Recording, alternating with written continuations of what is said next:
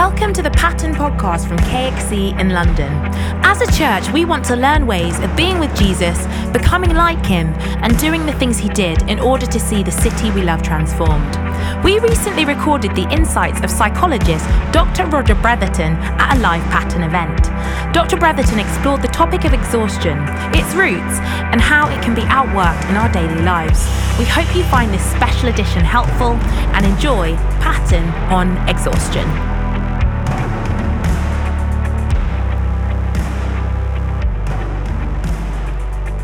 My name is Roger Bretherton. I trained as a clinical psychologist at Hull University. I now work at Lincoln University, which means I'm closely associated with the two universities most likely to be satirised in sitcoms. If you've seen Blackadder or The Inbetweeners, you will know what that's all about. I trained initially in trauma, so kind of my field of expertise. I worked in the NHS for over a decade, clocked up about 10,000 hours, particularly working with people who were chronically suicidal or self-harming, so all that kind of stuff of talking people down from killing themselves. That was the kind of sharp end of mental health that I was working in. And one of the things I found during that time is that the kind of question I was asking about the people that I was working with began to change. It went from what is wrong with this person to what's missing in this person.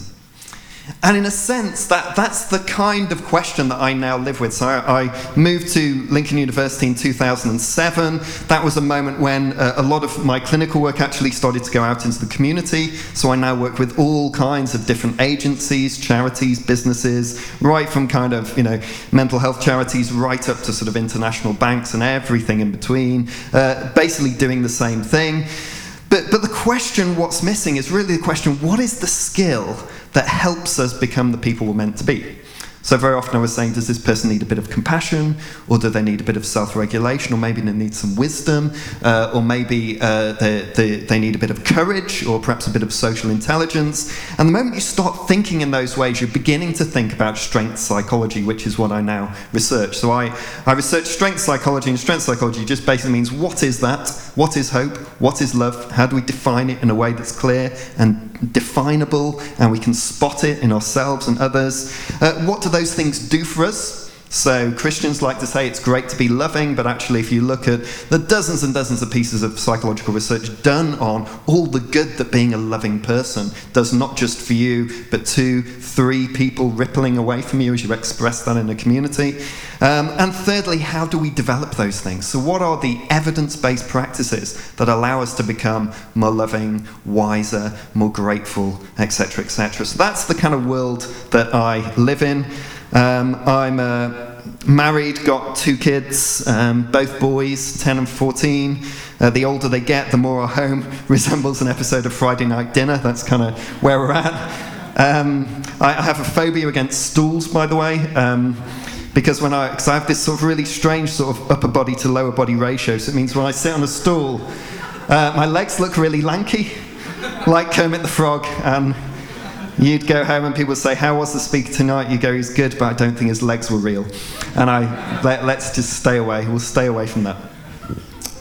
So tonight I'm talking about exhaustion, and I was talking to my wife last night, in bed actually, and she said, what are you talking on tomorrow night? I said, exhaustion. She went, oh, the irony.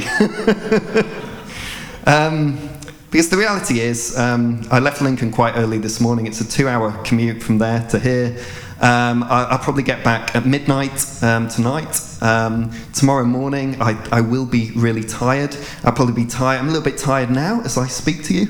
And you'll know that because gradually some of my vocabulary will disappear over the course of the evening, and it becomes like an episode of Blankety Blank where I can't remember what the end of the sentence is and you have to shout it out to me. That's where we'll be by the end of tonight.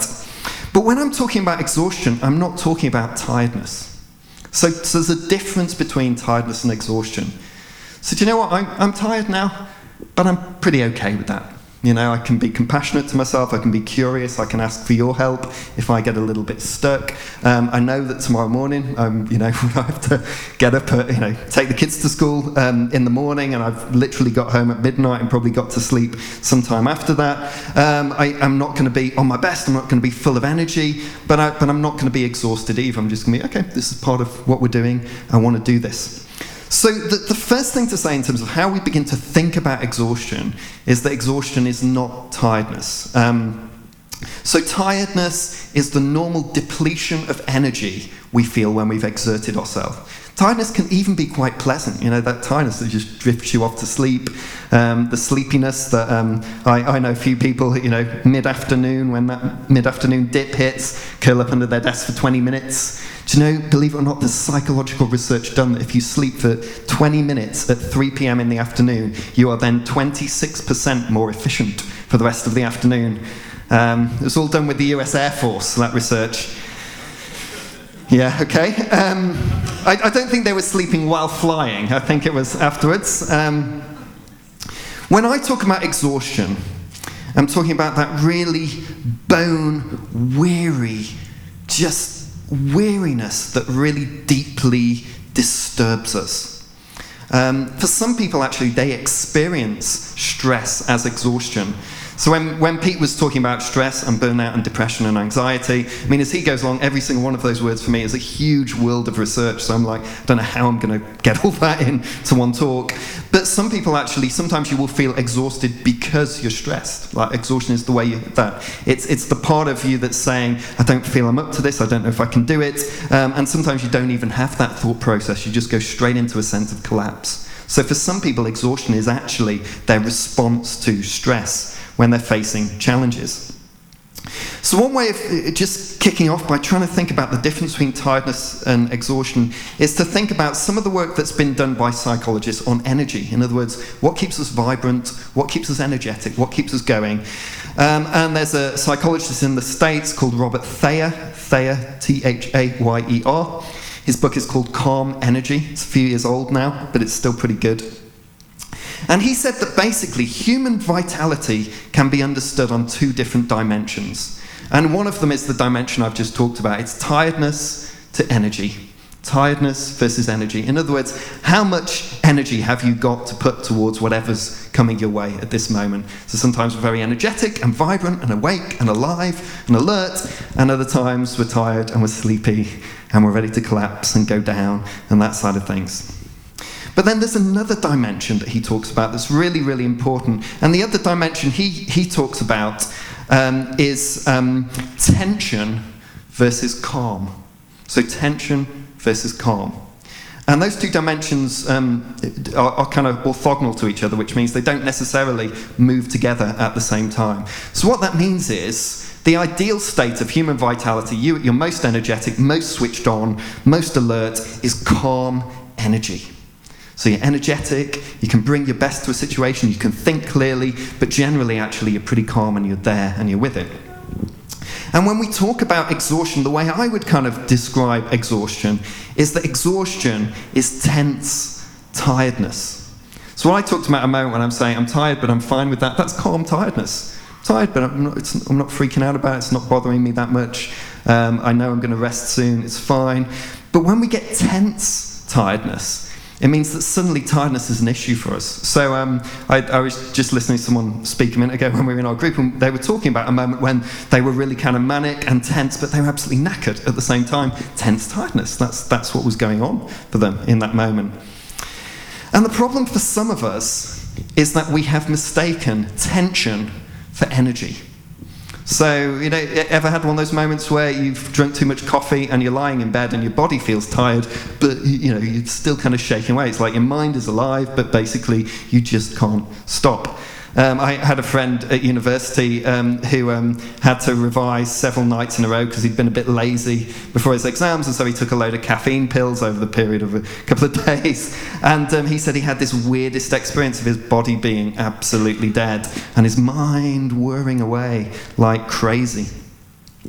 And so if we're going to define exhaustion, the way I'd like to define it, and there's many, many different ways of getting at it, but this is kind of my favourite definition for tonight, would be to talk about it as tense tiredness. Tiredness, in essence, where you can't rest. That's kind of the issue. That's what it feels like. I'm tired, but I don't feel good about that. And it's like my body is still going in all kinds of different ways.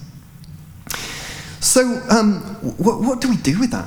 Like, how do, if that's kind of where you're at, and you can't be there for that long, so actually after a while, all kinds of depletion starts to happen. You'll notice it in your body in all kinds of different ways. You'll notice it in your concentration if you're not careful. What do we do when we're in that state? So the first thing I'd say is that the pain of exhaustion often lies in self-criticism.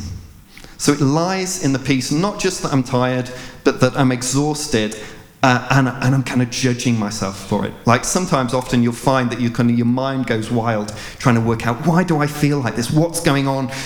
Should I do this? You're kind of thinking of solutions. There's this kind of impatience that comes with it. We kind of get frustrated looking for some kind of immediate quick fix, some immediate answer, and that's why it's so tempting in those moments to jump into all our kind of worst habits, whatever those addictive compulsive qualities happen to be, whether it's food or various kind of pleasures or alcohol, or for some people it would be kind of recreational drug use. It's like, I need to do something to kind of help me with this in some way. And the thing about exhaustion is that generally it's impervious to impatience. So it's impervious to us going, I'm going to solve this quick and fast and it's going to happen.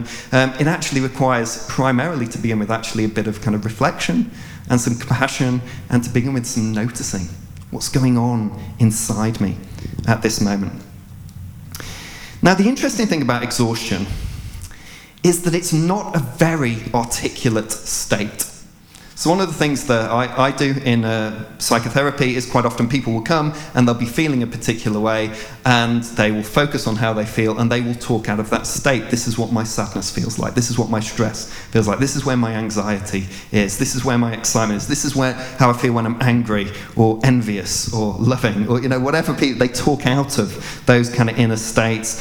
But the interesting thing about exhaustion is that very often when we reflect on it, it's not particularly articulate. It doesn't really tell us a lot because it can't rest on anything, and our mind is tense and going everywhere, and we don't feel we've got the energy to really kind of pull anything out of it. So quite often, if you do stop and you reflect on exhaustion, all you really get is the message, I feel exhausted. In the same way that if you're addicted to alcohol and you really want to drink, all your body says to you is, I really want to drink. It's like it's one of those kind of states. I don't feel good where I am, can't necessarily put it into words in any good way. And therefore, from a psychological point of view, exhaustion, it isn't so much a state to be fixed immediately. It's very hard to fix it quickly. But if that's the state you're in, it's a signal to be recognised. Back in the 80s, people used to talk about stress, for example, as an alarm bell that tells you that something somewhere somehow is going wrong in your life that needs attention. And in a sense, exhaustion is exactly that. It's kind of like, here's the alarm bell. The alarm bell isn't a particularly sophisticated message. It's simply saying, somewhere, somehow, something needs to change. Whether or not that can be changed, you don't necessarily know, but it's basically saying something doesn't feel right here. Something needs to be different. And it's usually a sign that something somewhere is out of balance. And let me just say, therefore, that when you get that message, the initial response, the best response, is two things. I have a student at the moment, a research student, who's doing a piece of research in which she's looking at what happens when we use self-compassion and curiosity. And basically one of the things she's finding is that the best response to many of the difficulties that come our way to begin with is self-compassion. You're not alone. Other human beings have been in this situation before. You're not some kind of freak. You're not letting lots of people down because you feel exhausted. You probably feel like that, but you have your limits too. So self-compassion says, you belong to the human race. That's what compassion does for us. It reintegrates us back into the human race. And then secondly, a kind of curious attitude. And curiosity effectively doesn't judge things as right or wrong, good or bad, success or failure. It just says, I wonder what else is here. I wonder what this is about. Let's do some exploring, let's do some reflecting, let's think. It's quite happy with uncertainty. So you know how worry takes uncertainty and makes it really bad? Curiosity does the opposite. It takes uncertainty and it says uncertainty is okay. Let's follow the questions. Where might this lead? Who could I learn from? Where do I need to go to? And the reason curiosity is like that is it's open-ended. You don't necessarily have answers to any of those questions. But if you're compassionate and you're curious, with your exhaustion, that might be the best place to begin. So let's just say you're in a season of exhaustion And whatever's going on, you just can't get out of it. Now, I tend to find occasionally, I do find myself in the place of exhaustion, and I'll talk about that a little bit more in a moment. But I tend to find that for me, exhaustion is a sort of seasonal thing. It's something that arrives, and I always listen to it as a message. So quite early on in the new year, I went back to work in January, and I had a whole series of stuff I had to do, and I started to feel pretty low and exhausted about it, and in that sort of weary way. And I just came, okay, so here's the message. I'm exhausted. I've got to listen to that. It's important. I've got to be curious about what that's about. And as I began to reflect and just sit with it and wonder, what I discovered is actually what had happened was just before Christmas, a whole pile of stuff had landed on my desk that I had to do, that I didn't really want to do. And actually what was going on is that something that was really, really important to me had just gone missing in the process. It's almost like, you know, I was operating robotically in my workplace, but my soul had just gone out of it. And so the question I had to follow is really, what matters to me and how do I make sure there's more of that in what I'm doing as I go along? So when you find yourself in those moments of exhaustion, it's worth thinking about what we should do with those seasons. So the first thing I would say is that it's not, sometimes we think exhaustion will come through failure or bad things happen or things are hard, but actually it's the things that excite us, actually, that often exhaust us. So for some people, this will be the dark side of your vocation. You really feel called to what you're doing. You really feel it's really important to you. Vocation, sometimes for some people, will just be a purely secular thing. It means this has really important social impact and it really matters. And sometimes the dark side of that is workaholism. You feel like you have to do more and more and more and more. And if you work for a big organisation, you know that organisations just aren't good at telling you when you've done enough. You know, they always want more and more, because that's the way organisations work. And some psychologists, when it comes to that kind of idea of vocation, have talked about our passions. So there's a really famous psychologist called Robert Vallerand. He's French-Canadian. And Vallerand has this lovely idea where he says that basically most people have passions, things you care about, things you will work hard for, things that really matter for you, and things that probably actually to some extent your identity is linked to. You know, that it's so important to you that it really matters. And for some people that is in your workplace, and for other people it's not in your workplace, but it's something there that you're deeply committed to. But he's done this really, really fascinating research. He's done it in sort of high-level leaders. He's done it in athletes and sports people, in which he looks at when passion does people harm and when it does them good. And he ends up with this sort of what he calls the dualistic model of passion. And he says that the bad passion, if you like, is what he calls obsessive passion. And obsessive passion is basically where we feel absolutely, totally compelled to do something to the expense of absolutely everything else. So one of the things I've done over the last few years is I've sort of been working with a few sort of elite sports people and beginning to talk to them, particularly if they experience sort of anxiety and burnout and things like that. And one of the things I found is that quite often when they find themselves in their state, you discover that actually whatever their sport is the only thing they've ever learned to do. You know, from the age of, 10 or 12 or sometimes even younger, that's been their thing, just one thing. So they never had, scrappy little jobs. Some of them have never had a decent partner. Some of them never had all these kind of experiences of life that actually give life balance and help and things like that. So it's like their sport, their thing has become their obsessive passion. I've met people in the workplace who are like this. I've worked with city traders who kind of sit there and, when they're trading, they've got all the information coming in and they're like a kind of rat in the box pressing a lever, and it's like this really, really exciting thing and they're absolutely obsessive about it, and then when it's done they're exhausted, they go home and they dream of one day giving this up, making enough money in the bank to make it secure for them to leave their work and go somewhere else.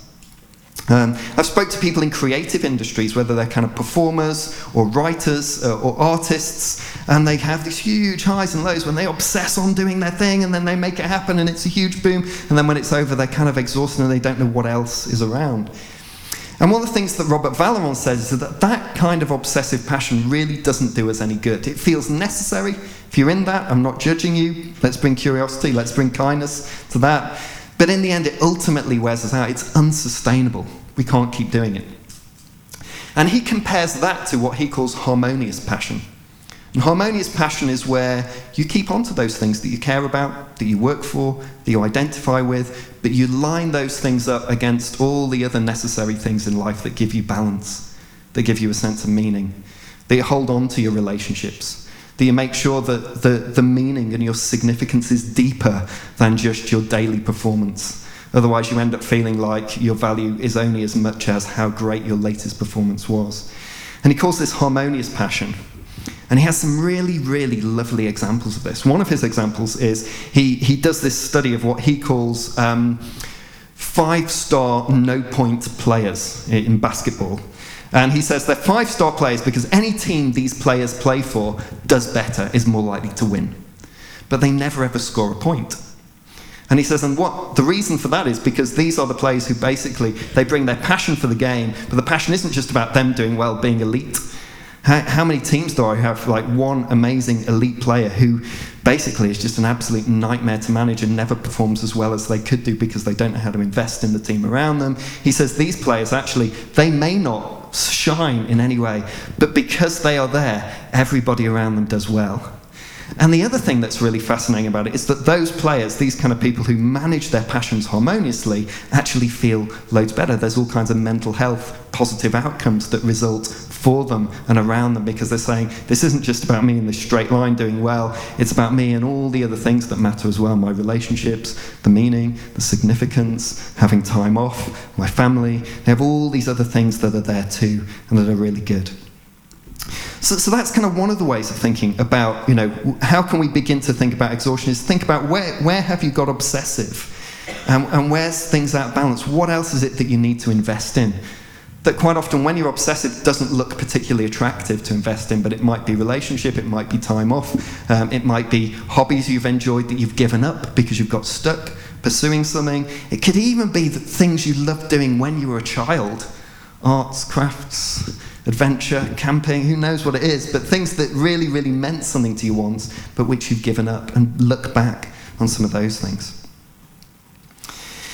The other thing that can sometimes come with exhaustion is, as I said earlier, exhaustion doesn't always come through disappointment and disillusionment and failure. It sometimes comes through success.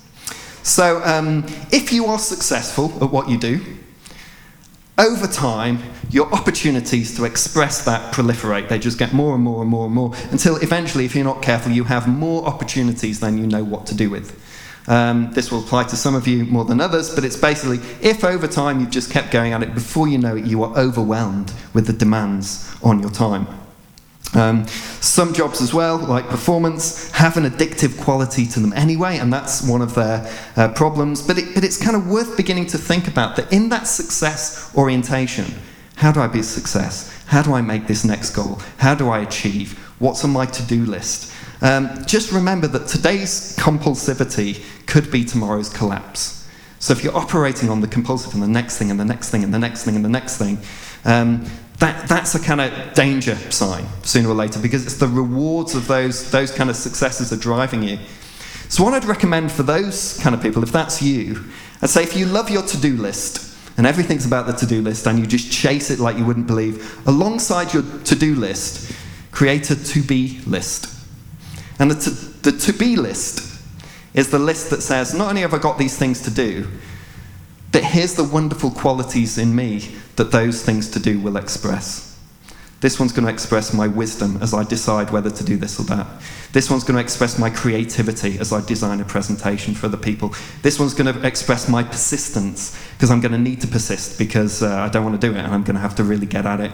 And really begin to think about what are the good qualities of you that you then bring to that thing so that your soul doesn't go missing in the process of pursuing the to-do list.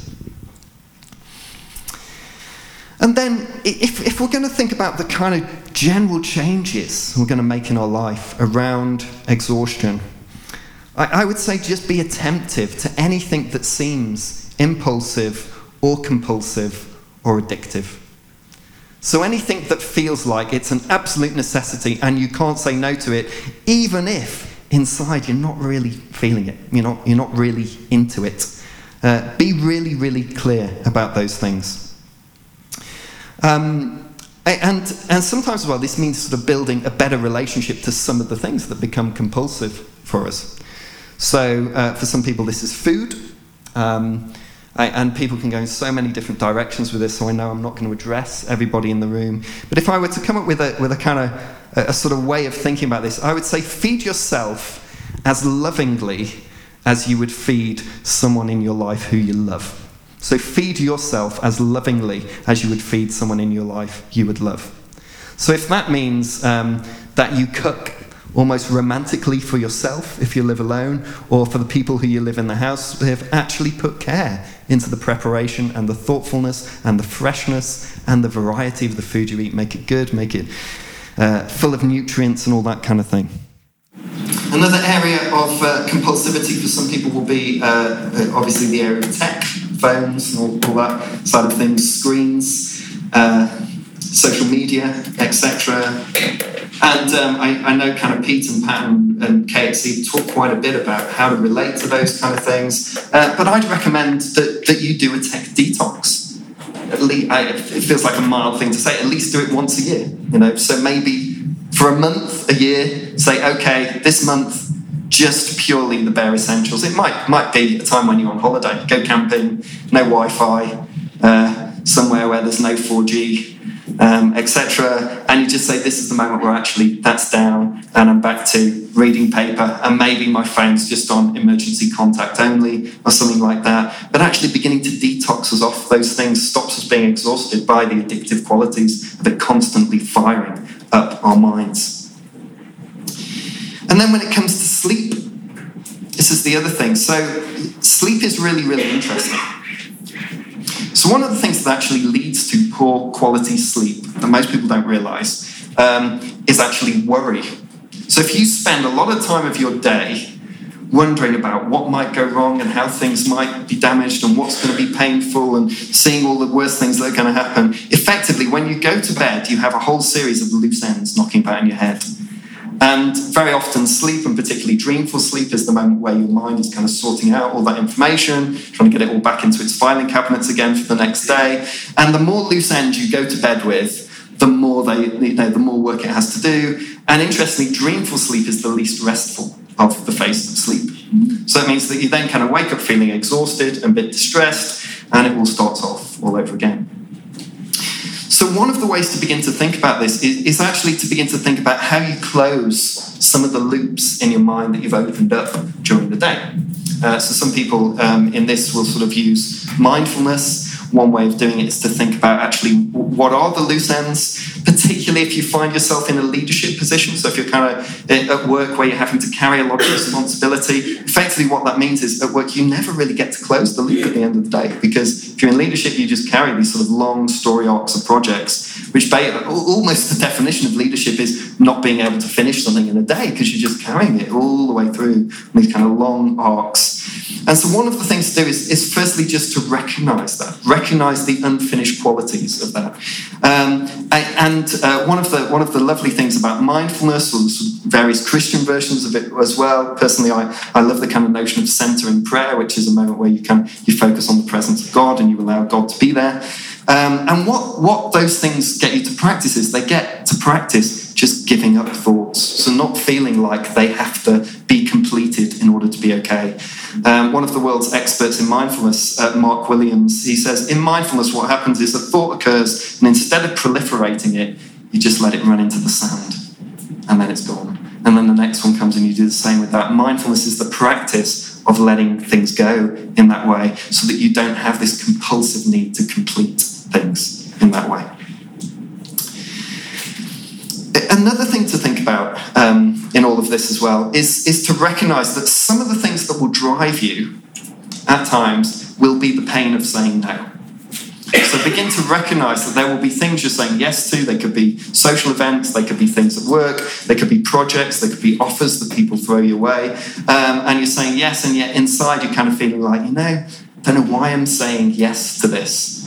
And it's really, really beginning, you know, it's really, really worth kind of thinking about that behind your inactivity. So the fear of not doing that is very often kind of fear and sadness. It's kind of, I'm going to miss out.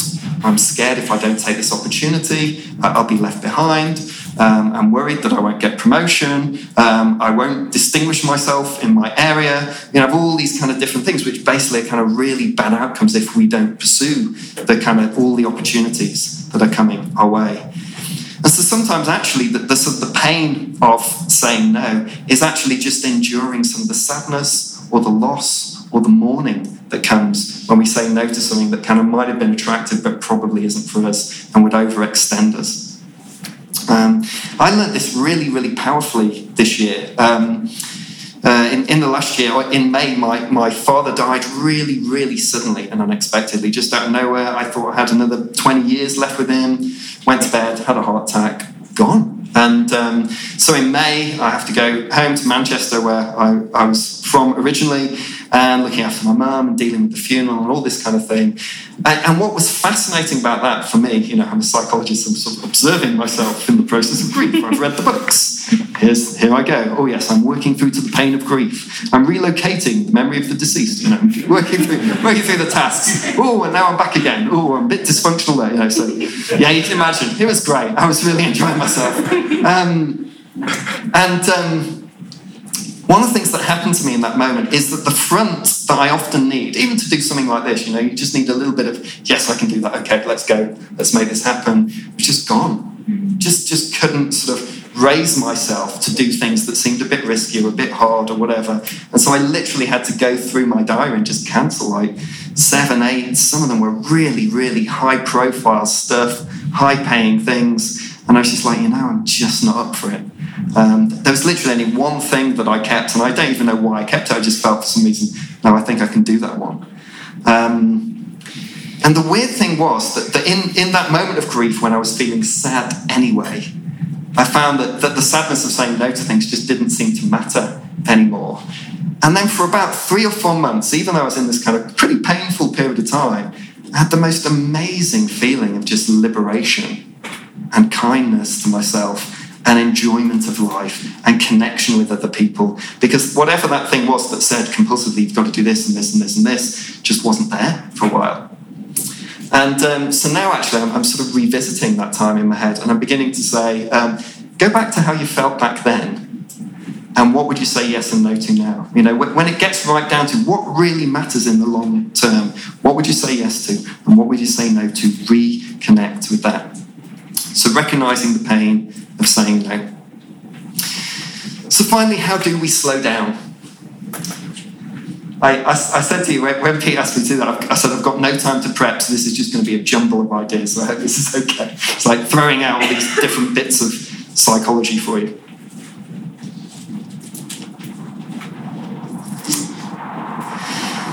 So the first thing to do, I think, when you feel exhausted is it's worth spotting if you have distorted the natural human cycle of action.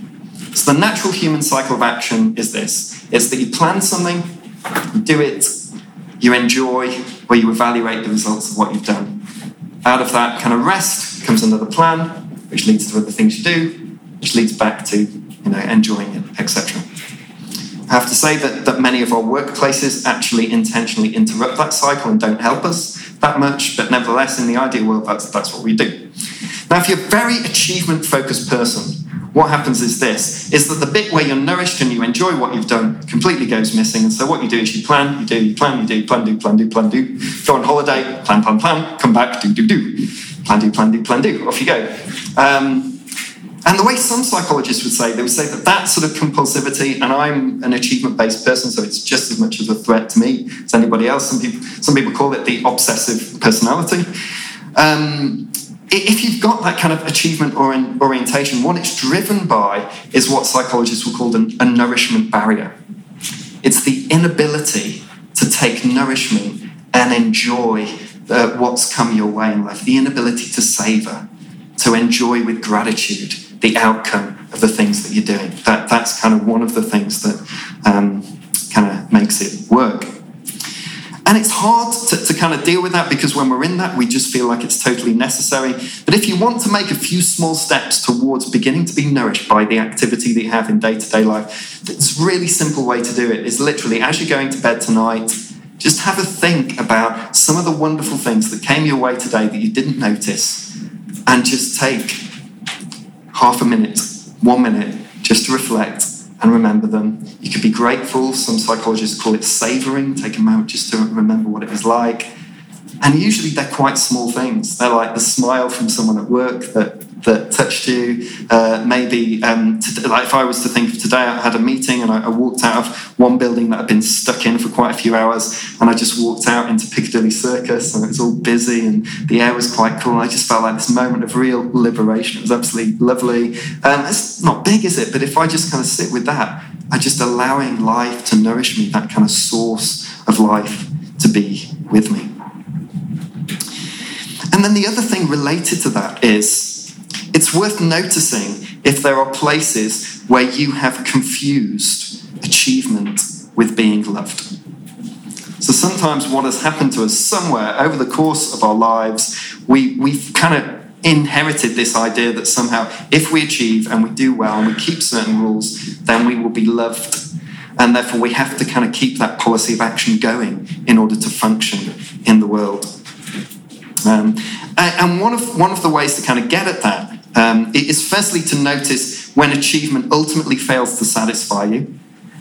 When I wrote my first book, I'd been working on it for years and years and years. It was really important to me. Every moment along the way was a huge celebration. The publisher brought 500 of my books into my office, and I just look at them, and I just had this moment of absolute sort of depression. And I really had to reflect on, what is this about? I've got there. There's a preacher called Ravi Zacharias, and one of the things he says is, he says, the emptiest moment in life is when you achieve that which you thought would deliver the ultimate and you find it wanting. And that was kind of the moment I've had. The thing is, it's like, it's a Christian book. I'm not supposed to feel this way about these kind of things. And the kind of sense I made of it is actually, do you know what really mattered to me? It was the process of writing it, and the reaction that people had when they started drinking. That's actually what I wanted. It wasn't the thing itself. The thing was nothing, really. It was when I saw one of my colleagues at work walking down the road, reading it, nearly crashing into a lamppost. I knew I'd made it. That's what I was after. And so you begin to notice when things don't ultimately satisfy, and that's when you start to think about, where are the places that do energise me? Where are the places that I really feel alive, that feel most naturally and most wholly me? Because those are probably the clues. That's the radar going off saying, this is where you want to concentrate your energy. Even if the rules don't tell you, that's where you should be concentrating. And sometimes one of the things that can get in the way of us doing that is sometimes if we've sort of prized performance, you know, doing well and performing, instead of actually enjoying the energy that comes from contact with other people. I know for me, for example, that I quite enjoy, you know, I'm a bit of a drama queen. I quite like a bit of a performance and a lecture and all that kind of stuff. But I know that what will really energise me, and what has already energised me tonight, was just talking to people individually, sat in my seat. I was just like, hi, how are you doing? What are you up to? You know, that's actually the bit I'm going to take away that will nourish me. This is just kind of just giving out and trying to understand things a little bit and get somewhere. And a few years back, when I was in therapy myself, so as part of my training, I had to go through 4 years of therapy. I was actually in therapy before that just for the fun of it, because I needed it. And as part of that therapy, I started to reflect on this notion of the way in which sometimes the world has been divided into performers and audiences. If you ever feel this sense that it's up to me to be something in order for other people to kind of receive me and be okay with it. And just spontaneously, I found myself writing this parable that I called the parable of the two actors. And basically, it starts with an actor on a stage. It's a bit like this. And it's a he in the parable. He's acting away, trying to get, impress the audience around him. And the audience is silent. And the more silent the audience are, the more he performs, the more crazy his moves become. And eventually, kind of the lights go up and you realise there's actually no audience there. There's just another stage. And on that stage is another person acting, trying to get a response out of him. And so they act wildly at each other. And eventually, they both completely collapse in exhaustion. And kind of the thing that the parable was trying to get at is, if life is a performance rather than a connection, it will always ultimately exhaust us. So if you're kind of performing for other people to try and get approval, attention, etc., I'm not judging you, you're not going to stop that overnight, but it's really worth bringing some curiosity to, but when are the moments that really energise you rather than deplete you? And then finally, related to that, reflect on where perhaps you've lost yourself along the way. So So sometimes when you feel exhausted, what's really happened is that we've dismissed some gentle but essential part of us in the name of being successful. Some big organisations, including churches at times, actually make that deal with us. They say this bit of you isn't welcome in the name of the objectives of this organisation. You know, this is where we're going. And so one of my favourite questions to ask people in the workplace is often this, is before all the paperwork got you down and before the politics of the organisation drove you around the bend, what was the hope that got you into this game in the first place? I ask teachers, I ask nurses, I ask doctors. I even sometimes ask, people in finance and what they hope to do with what they got. I ask performers, what was it that got you in there? And if you can reconnect with that, probably that's where your life is going to be. One of my favourite sayings, and I'll just end with this, is that there's a body psychologist called Pat Ogden, and one of the things she says the answer to fatigue isn't rest. The answer to fatigue is wholeheartedness. The answer to fatigue is where can you put your whole self into something and thereby find energy in it.